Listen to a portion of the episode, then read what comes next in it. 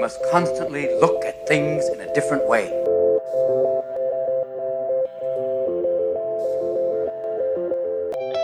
The Healthcare Education Transformation Podcast was created by two physical therapists out of the desire to learn more about the different educational roles in physical therapy and healthcare, and how healthcare education works by talking with educational leaders and people with different perspectives within physical therapy and across interdisciplinary lines on how education can be improved to disrupt the status quo of healthcare education. This is our journey, and thanks for listening. Hello, everyone, and welcome to another episode of Healthcare Education Transformation Podcast. My name is Brandon Pulliam, one of two co hosts, and along with the other, F. Scott Feil. And today we are talking with another dean from a medical school that is truly an innovative model that is unique to better address the needs of society. And we are so thrilled to be talking across interdisciplinary lines as we are happy to welcome Dr. Clay Johnston on the podcast today. Now, for those of you who don't know, Dr. Clay Johnston has served as the inaugural dean of the Dell Medical School at the University of Texas at Austin since March 2014.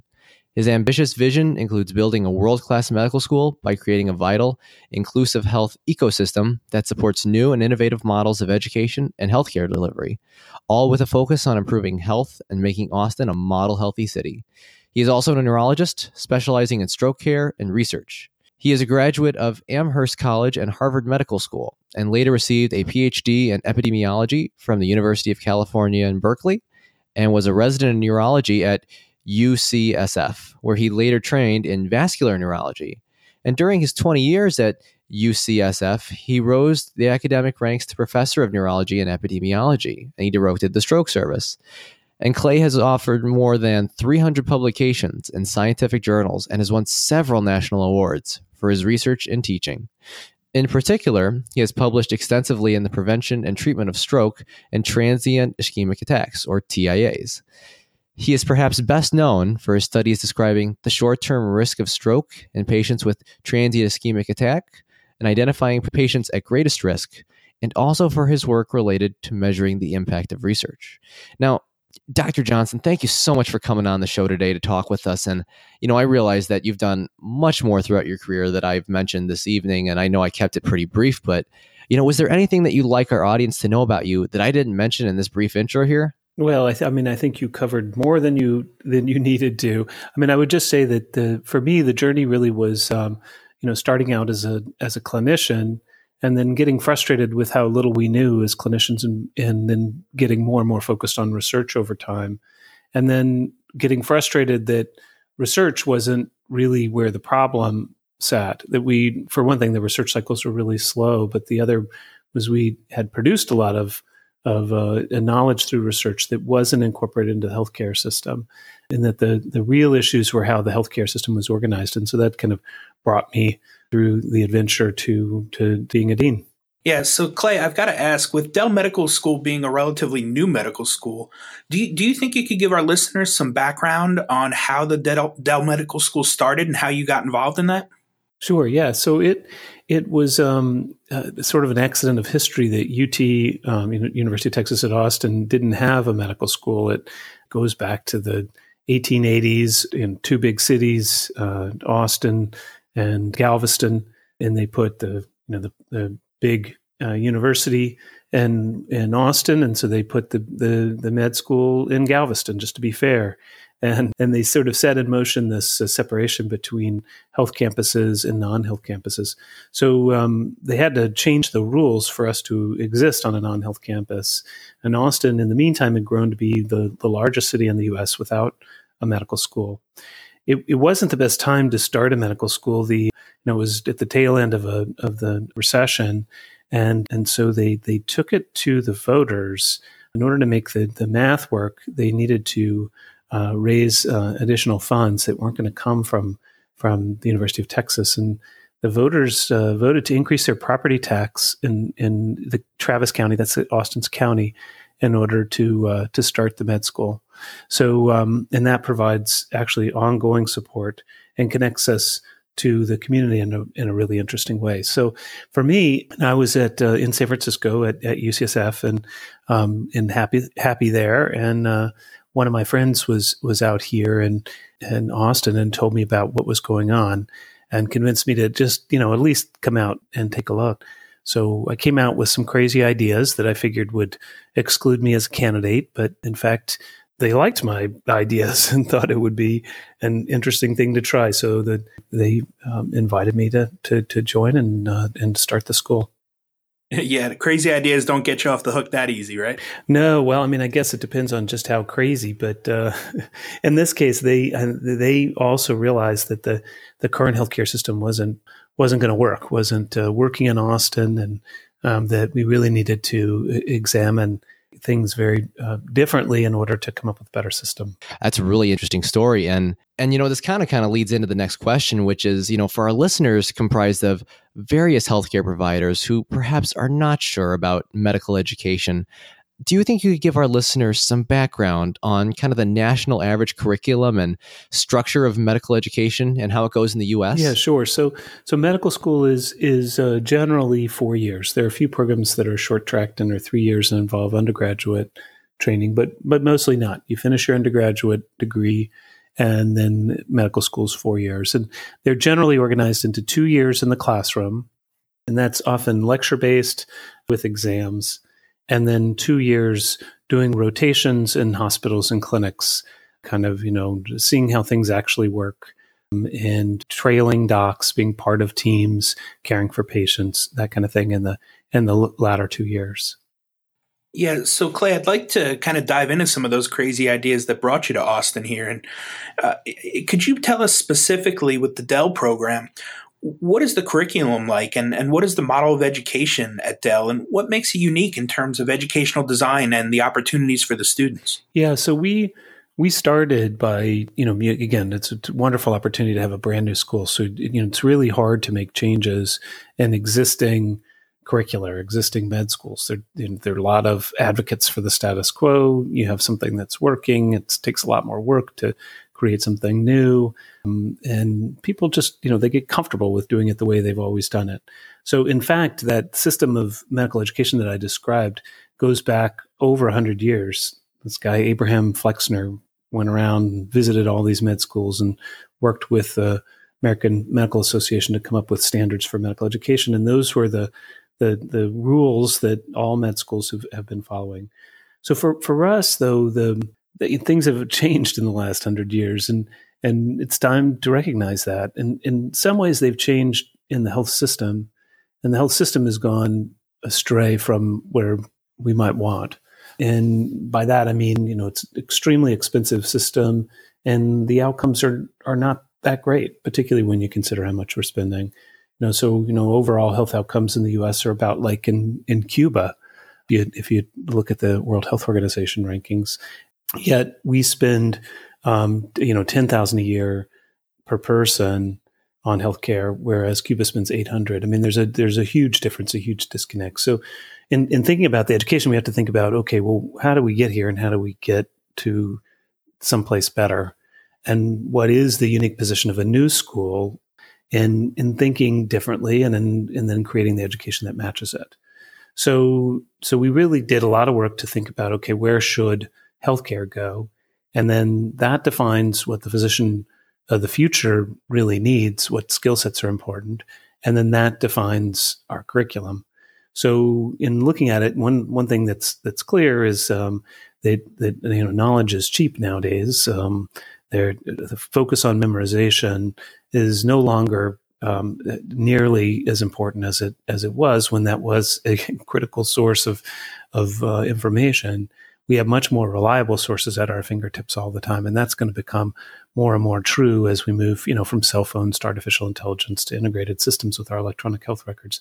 So there's been too much emphasis on just gaining facts. Instead, we, we should focus on problem solving and understanding what quality data is and what's not quality data. And then there's the whole other aspect of medicine, the, the communications aspect of it understanding how health systems work in the business of medicine, human centered design, so we can come up with creative solutions to healthcare problems, thinking about population health, so how do we keep people healthy outside of clinics and hospitals, and preventing the clinic visit, and so making it unnecessary, making unnecessary uh, hospital visit. And so those then become uh, critical elements in our, our curriculum. So the curriculum does look quite different. The, the students um, spend only a year on the basic sciences. We cheat a little bit because we take away their summer. So it's about 12 months. Most programs now have are, are about 18 months of the basic sciences and then we and then they go uh, in their second year to do their clinical rotations and they love doing that makes it real I mean, the clinical rotations include uh, systems components to them and then in their third year they have um, innovation and leadership block and they spend that year working on projects and also with didactics around leadership and uh, many of the other elements that I just uh, discussed with with you. The goal is to have projects that uh, ultimately um, impact uh, health. And then their fourth year is, is more of a, a, traditional year. They absolutely need that in order to decide, uh, you know, what specialty they want to go into, and if they do, we hope you know many of them choose a primary care future, and um, and they uh, travel to to find a, a good fit for residency programs. Yeah, I think that's fantastic, Clay. I couldn't help but recognize how many parallelisms there really were with what you said within kind of the status quo of medical education and kind of relatively similar issues there are kind of in the physical therapy realm as well. Some physical therapy programs have started, there's a couple new ones that have come out that have really started to come and really kind of come at it from an innovative model, kind of like what you guys have done at Dell to a degree, of course, and realize that's going to be profession specific, of course. But I think it's really interesting what you said at the end there. And, and I'm going to ask one kind of off the script here because I don't know if I told you this, Clay, but my fiance is actually a surgical resident. She just started her first year starting in July. And she went through her whole medical school process, you know, deciding from the steps, exams to finding out what specialty she wanted. And what you struck, what you said at the end really struck me in terms of, you know, hopefully getting more physicians to go into primary care. And, and I'm curious from your perspective, why is that currently not happening right now as it is? Well, I think it's, it's mostly a lifestyle decision you know the, the, the reality is primary care jobs are really hard you know having to know a lot of everything, and then the pressures that have been placed on primary care docs by by their employers. You know, the number of patients they have to see, and the complexity of dealing with you know calls and data coming in after hours and on weekends, and it, it's hard. And then the reimbursement is actually less for primary care than it is for many specialties. So the, the economics today are not what they what they should be. I, our our hope is that that that changes. The the if we really care about outcomes, and that's what what we want to to be disciplined towards. So you know what we're trying to do is be completely aligned with society's interests in health. So optimizing health, which means tracking outcomes and caring about them and caring about people's health, whether they see you in clinic or not. Those are the goals that we all have as human beings, right? I mean, I I do not have a goal to go to the clinic. I have zero interest in being hospitalized. I want to be as healthy as possible. So, if the system is aligned with that, then I'm better off. And potentially, too, we can save some money since we know we waste a lot of money in clinics and hospitals. And the, with that, though, the, the, the group that's best positioned to, to provide that future are the primary care docs and we just have to figure out how to redesign their their jobs so that they're uh, more uh, doable, gratifying, and reimburse appropriate for the level of, of work and anxiety associated with that job. And I, I should say, you know, on the physical therapy front, you're, you know, thing I meant I didn't mention was um, interprofessionalism. It's a big part of our curriculum. It starts in week one. We don't have a physical therapy program at, at UT right now, so so we don't include you all. Um, that know if that'll change, but that's where we are right now. But we have we do have physical therapists on our care teams, so we completely redesign care, and physical therapists are critical. So they're, um, for example, in our uh, joint pain integrated practice unit, you know, where we provide care for joint pain, physical therapist role is is um, absolutely critical. The same for back pain, and they're you know, it's not that they're uh, they're one of the important team members. It also includes social workers and nutritionists and and primary care docs, and it happens to also uh, include an orthopedic surgeon, at least when necessary.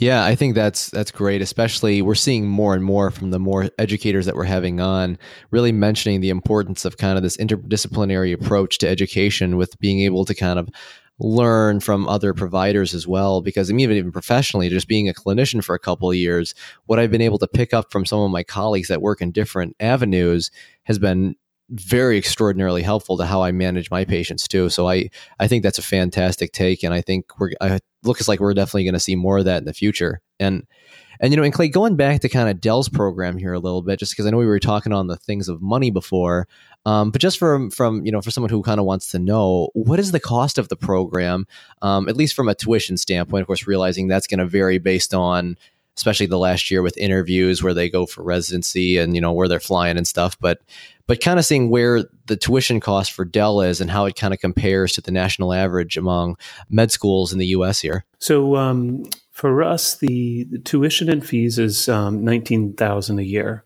and that puts us um, uh, substantially lower than most uh, uh, public institutions with in-state tuition. So the the average um, in the U.S. now is thirty four thousand per year in state, and it's uh, I don't know fifty two something like that out of state. So yeah, so we're we're cheaper. We're cheaper on purpose. We, you know, does put more pressure on us, and prim- primarily through philanthropy to make up the difference. But uh, we think it's so important to take away any financial pressure to um, to go into a more lucrative future career. I mean, uh, still, people will make up their mind and do what they want to do, and we want to support all the decisions that can be made. But we don't want people to feel pressure from their loans, multi-year loans, to you know that they they have to immediately go to work making as much money as possible. We want to take that away yeah, I think that's a really good avenue, and I applaud you for that. Is that something that's very similarly going on in the physical therapy realm as well. You know, with the cost of education continuing to rise nationally for PTs, and you know, overall reimbursement going down, and therefore salaries not being as high, it's becoming much more financially straining overall. You know, to go into to become a therapist this day and age. So I, I really do applaud those models and those people that are really trying to that realize that and realize that you know we can make better providers that aren't necessary if, if we can help control the cost better so they're not feeling so stressed to take those you know those higher paying jobs which are probably going to be very stressful and they may end, end up burning out you know and and these kinds of things. So i think that's really a good take there to have i'm glad you said that. And you know, and Clay, I recently read that Dell will lead a $15.5 million redesign of the Austin State Hospital online, which looks to be a great method to improve mental health and substance abuse care into this integrated system of comprehensive brain health. And you do you think you could expand on this to tell our listeners kind of what this specifically entails? Well, Austin State Hospital, it was uh, it's been around since the 1800s, late 1800s, and and it it some of the buildings have survived from that time. They're still used today. And you know, it's I think it's very typical of for uh, state organizations. There are now multiple state hospitals providing kind of the last resort for safety net mental health care for people who require hospitalizations. And it's it over time it just got run down. They never adequately funded uh, upkeep of the buildings and, and a whole series of buildings, and so it need it needs to be replaced. But the for us, that's not that interesting. If you just want to take the existing buildings and and build new shiny versions of them, then we really haven't solved the problem. What what'll happen is, you know, uh, 20 years from now, we'll have a new set of dilapidated buildings on on the Austin State Hospital property. What what we are interested in is how do we actually change the the models of care for for um, the people in the state to reduce the need again for for hospitalizations, including mental health hospitalizations, and to help people through the transitions, so that if they do need hospitalization, we have a, a gentle way to move them back into uh, into their communities. So it's a it's really an entire care redesign. It's not just a physical plant redesign. Physical plant will be part of it, but you know we're looking at okay, well, what can we do in communities? Can we send people out to meet with um, the mentally ill who are homeless and high risk for further hospitalizations to reduce their uh, risk of coming back in. And um, so it's, it's really a, a, wonderful project. long overdue for American mental health care, and we're you know we're thrilled to to be playing a part in it. Yeah, Clay, that's actually a perfect segue to my next question. But what are some other changes that Dell's looking to make uh, to continue to provide great education to their students for improved patient care and really to improve community health? We're constantly evaluating our education and, and making changes as we go. So we're really data driven. We believe that that's the way healthcare should be provided, education should work, and and obviously research has known that it needs to be data driven for a long time. And so you know we're constantly changing what we do in the in the curriculum, and, and it's improving, and um, and and will continue to evolve as healthcare itself evolves. And then in terms of community health, that is a big emphasis for us. The, the key is to to recognize that that we can take resources that are currently wasted in hospitals and clinics, and also when we consider the impact of disease on on things like um, uh, productivity of, of individuals, that interventions in the community can actually save society money. Um, not all are that way. Some cost money but pr- produce health and therefore are worthwhile. But more and more, there are cost savings inter- interventions and you know, countries like Cuba have figured that out. That's how they can do it on such a low budget. So we're really interested in in creating demonstrations for how those models can work. Know, we're starting to do that in some very specific areas, and we'll uh, we'll accelerate that um, over the next couple of years. Nice, and that'll be really exciting, kind of to see how that develops, and you know, as that gains ground, hopefully more uh, medical programs and stuff will kind of take note of that. And you know, my next question is going to kind of vary a little bit because I know this is something that a couple other medical educators that we have talked with, when we talked with Bill Jeffries not too long ago, who is the the dean at University of Vermont, because we had him on to talk about the how their no their no lecture medical um, curriculum is. But one thing he talked about that his big that he thinks should be the big change is you know changing the step exam in terms of making it pass fail rather than have so much weight on it for residency acceptance you know because he was worried that at the last year you know students aren't really putting as much time into their curriculum because they're worried about preparing for interviews studying for their exams to get the optimal residency placement so that they can you know go forward from there. And you know, I guess my question is, what, what does Dell do to help their students with preparing for the STEP exams and residency selection? Yeah, well, this is one of my issues as well. I mean, I agree completely that the, the STEP exam is is really unfortunate that it that people use those scores. I mean, they they really don't tell us anything about who's going to be, or very very little about who's going to be a good physician. And you know, our, our current system for residency selection is is really misguided it's, it's not going to uh, it's going to pick the the book nerds um, and not the not the humanistic physicians, not necessarily even good problem solvers. And I, I think that's uh, a mistake. Even so, you know, our students do have to pass. And um, so we do, um, you know, we do help them. But uh, honestly, our curriculum is not very focused on the STEP exam. You know, we, we do um, have you know exams that they take along the way that, that act as practice for the step. And then they can um, if they do well on that they can you know they know which areas they they don't need to study as much. And if they don't do well they can focus on those. But you know we don't believe it makes sense to focus on the the kind of book knowledge that traditionally has uh, been overemphasized in uh, in medical education yeah, Clay, I'm going to kind of change directions a little bit here. Um, I'm curious, what are some aspects that you feel really need to be addressed in medical school education in order to best prepare these new students for becoming physicians in today's day and age? Definitely, the students are going to need to be comfortable uh, with data. You know, how do you how do you identify good data? You know, whether it's from an exam or um, history or uh, from the literature, and then how do you factor that in and use it to solve problems? I mean, physicians have been doing that for forever, but it's going to be even more important as more and more data become available in, in the future. And you know, artificial intelligence is going to change the importance of of uh, you know routine holding on to information and and more algorithmic uh, medical care. That's going to not be in the hands of physicians anymore and more complex problem solving is likely to stay there, and that's I think appropriate. The communication skills, um, leadership, those things are going to be even more important in the future. And you know, thinking about the systems of care and all that, and um, creativity, also really important if we're going to have folks that uh, can not just be uh, subject to, know, and victims of the uh, healthcare system, but can rise up and and find the solutions for for uh, for the, the patients and, and also for, for practitioners to make the the um, the profession more um, uh, more enjoyable and uh, gratifying.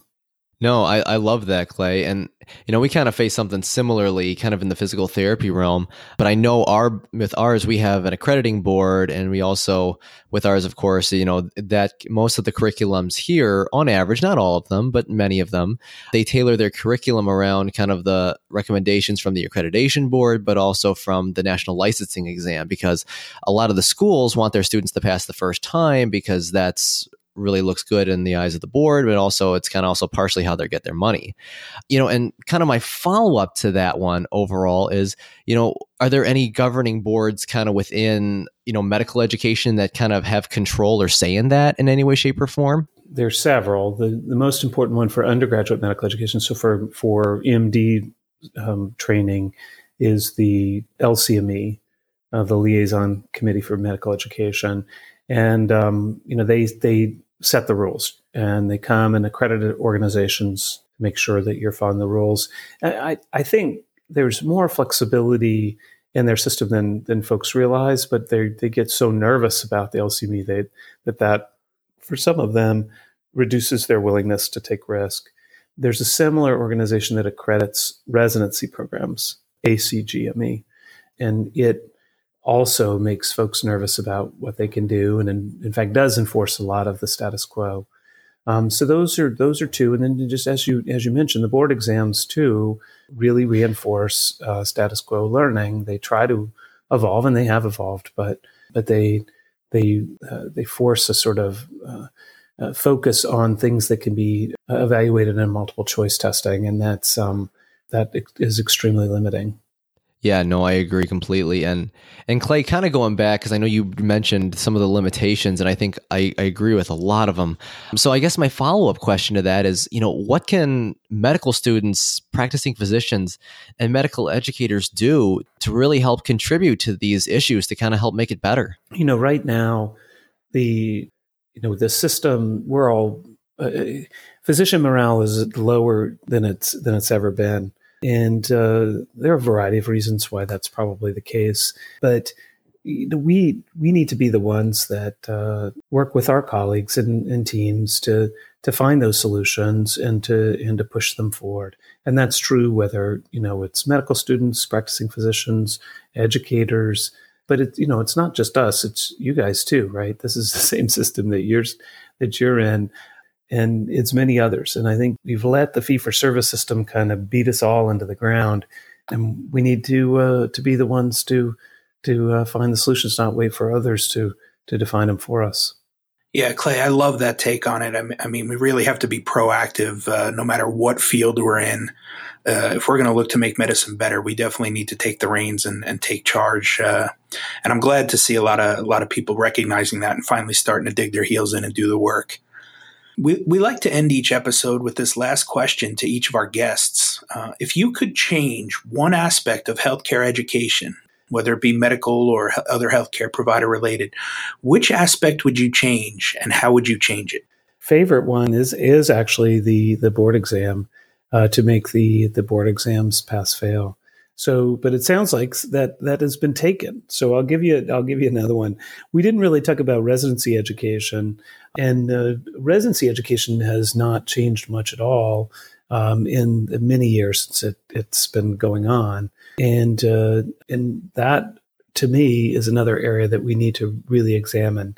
And you know, I think what's the change that's necessary? I think we need more flexibility in defining what the what the, the the curriculum and the competencies should be for the residents uh, regardless of specialty Interesting. No, I think that's an interesting take on that, Clay. And, you know, kind of one more to kind of follow up, kind of with what you said before, kind of about the board exam and making it pass fail. Do you feel like there's been any motion to do that or work towards that's actually going to make that a reality at any point in the near future or not, not really? Well, I mean, there's some push to, to think differently about residency programs, including from the ACGME, which has sponsored uh, uh, groups to think differently about it the AMA and the AAMC are also pushing that agenda. So you know, I think it, it it's nice that when the when the sort of the bodies that are considered the most conservative are are and and are blamed for blocking change are actually promoting change. So it, it, it may be that we need to you know to push them and uh, and to show what's possible and and that all of us then can be uh, you know liberated to move things around to move things forward more quickly. That's awesome clay. You know i think that's a really good take. And you know thank you so much for you know this great content today because i definitely learned a couple new things regards to the program but also about medical education. And i think what you and your team are working on to do is really a really good step in the right direction. And I really applaud you guys for what you guys are doing because I think we need more of this on a national basis. So uh, first and foremost, thank you for that. But but also thank you for coming on this evening to kind of share this insight with our listeners because I'm really thinking this is going to be some really good stuff for them. And you know, and Clay, if someone's got questions for you, kind of regarding Dell or anything, wh- where can people find you online and on social media? Yeah, so I'm on Twitter at Clay Dell Med, you know, short for Dell Medical School. Um, and yeah, that's probably the easiest way to reach me. Very cool. Well, thank you again so much, Clay. It's always a pleasure. My pleasure. All right. Take care. Thank you for attending class today, and we hope that you learned something and gained value from the content. If you'd like to schedule office hours with us, feel free to add us on Twitter at HET Podcast, on Instagram, HET Podcast, on Facebook, the Healthcare Education Transformation Podcast, and the homepage, Healthcare Education Transformation Podcast.com. And for those of you following along in the syllabus, extra credit can be obtained by liking us, sharing us, and leaving a review. Let's continue our journey up Mount Educational Success as lifelong learners.